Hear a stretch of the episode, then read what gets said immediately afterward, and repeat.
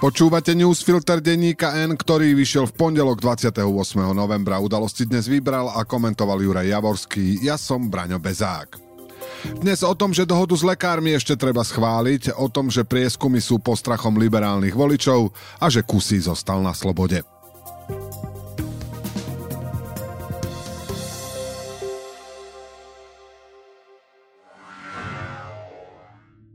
Nový účet pre Modrú planétu môžete získať bez poplatku za vedenie až na 36 mesiacov. Navyše za zodpovedné splácanie vás odmeníme až do výšky 120 eur za prvý rok. Tatra banka. Len včera slovenské zdravotníctvo tesne úhlo pred kolapsom z nedostatku nemocničných lekárov a dnes už si to opäť mierí do steny, len z iných dôvodov. Jedným je nedostatok lekárov v ambulanciách a poliklinikách. Je ich 12 tisíc a skoro z polovice sú to penzisti, ktorí jednoducho zavrú kšeft, keď im to pre vysokú infláciu nebude finančne vychádzať. Kam pôjdu ich pacienti, keď sa to naozaj stane? Odpoveď znie, pôjdu do nemocníc. A keď ich bude príliš veľa, tak to nemocnice nezvládnu. Takže opäť kolaps. Tento scenár nie je tvrdením Newsfiltra. Je to varovanie, ktoré poslali médiám sami ambulantní lekári. Reagovali tak na víkendovú dohodu vlády a lekárskych odborov, ktorá sa ich samých nejako netýka. Ich kritický hlas bol len jedným z viacerých, ktoré sa ozvali po opadnutí prvotného nadšenia z toho, že vláda odvrátila výpovede lekárov z nemocníc. Odvtedy už len pribúdali otázky a pochybnosti s jedným spoločným motívom. Za akú cenu? Jedna časť pochybuje o samotnej vyjednávacej spôsobilosti vlády jednoducho preto, že lekárom ustúpila až príliš, a to najmä v otázke platov, ktoré budú v slovenských nemocniciach vyššie ako v českých. Reprezentuje ju komentátorský názor Petra Šúca, ktorý píše, že doktorský stav by mal za víťazstvo na nulu postaviť šéfovi odborov Vysolajskému jazdeckú sochu. Ivan Mikloš takisto nie je z predbehnutia českých platov nadšený a to nie len preto, že oproti Česku sa slovenskej ekonomike darí citeľne menej, ale najmä pre veľké rozdiely vo finančnej kondícii českého a slovenského zdravotníctva. Mikloš napríklad aj analytik Martin Smatana okrem iného predpovedajú, že sa začnú hlásiť ďalší, ktorí budú chcieť viac peňazí. Táto predpoveď sa naplňa enormne rýchlo, okrem ambulantných lekárov sa ozvali už aj záchranári a zdravotné sestry. Samozrejme, toto všetko sú vecné výhrady, teda tzv. argumenty, vonči ktorým je väčšina poslancov absolútne imúnna takže by to nemalo ohrozovať prijatie dohody v parlamente. Zároveň však platí, že parlament žije v turbulentných časoch, koaličná väčšina je príliš tekutá a problémy príliš naliehavé a citlivé. Rozpočet, odvolávanie Mikulca, správa o stave republiky plus faktor Matovič. Aj preto by si mal Peter Vysolajský Co. želať, aby parlament hlasoval o ich dohode podľa možnosti okamžite, ako to sľuboval premiér Heger. Ten si určite praje to isté, pretože vie, že jeho vláda nemá na to, aby vyrokovala pre krajinu lepšiu dohodu. Prieskumy verejnej mienky bývajú v poslednom čase také pesimistické, že v mene duševnej pohody je dobré pripomínať si, ako ľahko sa môžu zmeniť.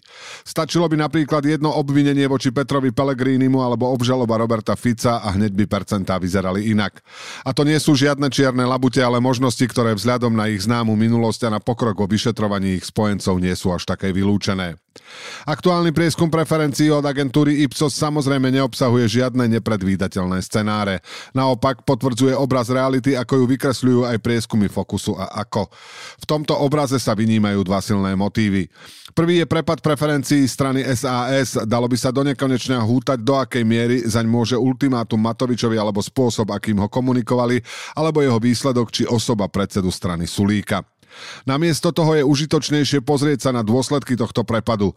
Tým najväčším je, že liberálnych voličov s protikorupčnou nátorou by teraz reprezentovalo v parlamente len úbohých 33 poslancov. Takto vychádza po prepočte preferencií SAS a progresívneho Slovenska. Druhý vstýčený prostredník z prieskumov znie, že stranám hlas a smer by stačilo k sebe pribrať ľubovoľnú ďalšiu stranu a mali by spolu parlamentnú väčšinu. Dokonca aj keby si vybrali najslabšiu republiku, mali by dokopy 76 poslancov. Ešte viac by získali spojením zo Smer rodina či z KDH alebo s ľubovoľnou kombináciou menovaných strán. Aj to potvrdzuje, že liberálny volič by vlastne celkom privítal nejakú tú čiernu labuť. Bývalý starosta Bratislavského nového mesta Rudolf Kusy absolvoval ďalší ťažký deň plný kamier, mikrofónov a nepríjemných otázok. Jediné, čo mu mohlo priniesť malú útechu, bol jeho výsledok. Trestne stíhaný bude na slobode. Rozhodol tak najvyšší súd a svojim rozhodnutím potvrdil rovnaký verdikt špecializovaného trestného súdu.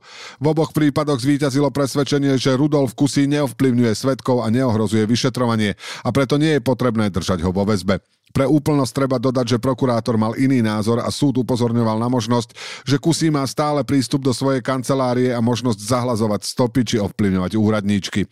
Dokonca varoval, že bývalý starosta sa už pokúsil diskreditovať kľúčového svetka svojej kauzy. Sám Rudolf Kusí zvolil taktiku mlčania. Vyhlásil síce, že je nevinný, inak sa však nevyjadruje k ničomu, čo súvisí s podozreniami, že vzal úplatok alebo s financovaním volebnej kampane. Táto taktika môže byť užitočná v právnom boji, reputačne však Kusé mu vôbec nepomáha. Kto si pozrel video, ako sa obvinený pri otázke o svojom podozrivom podpise pod územným rozhodnutím pre developera vyhýbavo obracia na svoju advokátku, aby to vybavila, ten videl len zúfalstvo, poníženie a veľkú neistotu. Nový účet pre Modrú planétu môžete získať bez poplatku za vedenie až na 36 mesiacov. Navyše za zodpovedné splácanie vás odmeníme až do výšky 120 eur za prvý rok. Tatra Banka.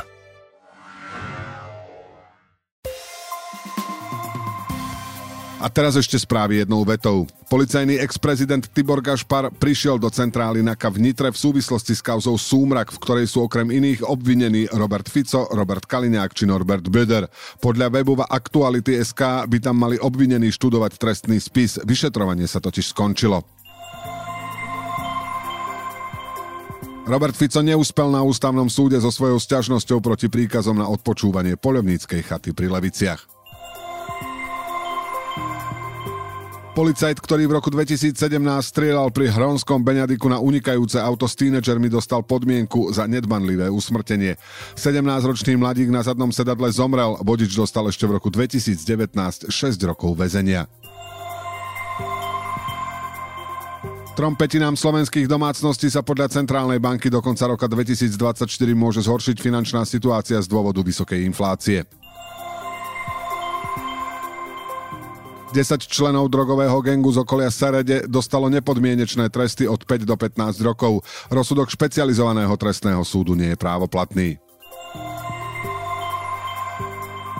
Pri nočnom požiari bytu v paneláku v Nových zámkoch sa zranili štyria ľudia a previezli ich do nemocnice potom, ako sa nadýchali z plodín horenia. Ceny nehnuteľností na Slovensku sú podľa NBS nadhodnotené o viac ako 600 eur na štvorcový meter. S väčšou korekciou cien však Centrálna banka nepočíta.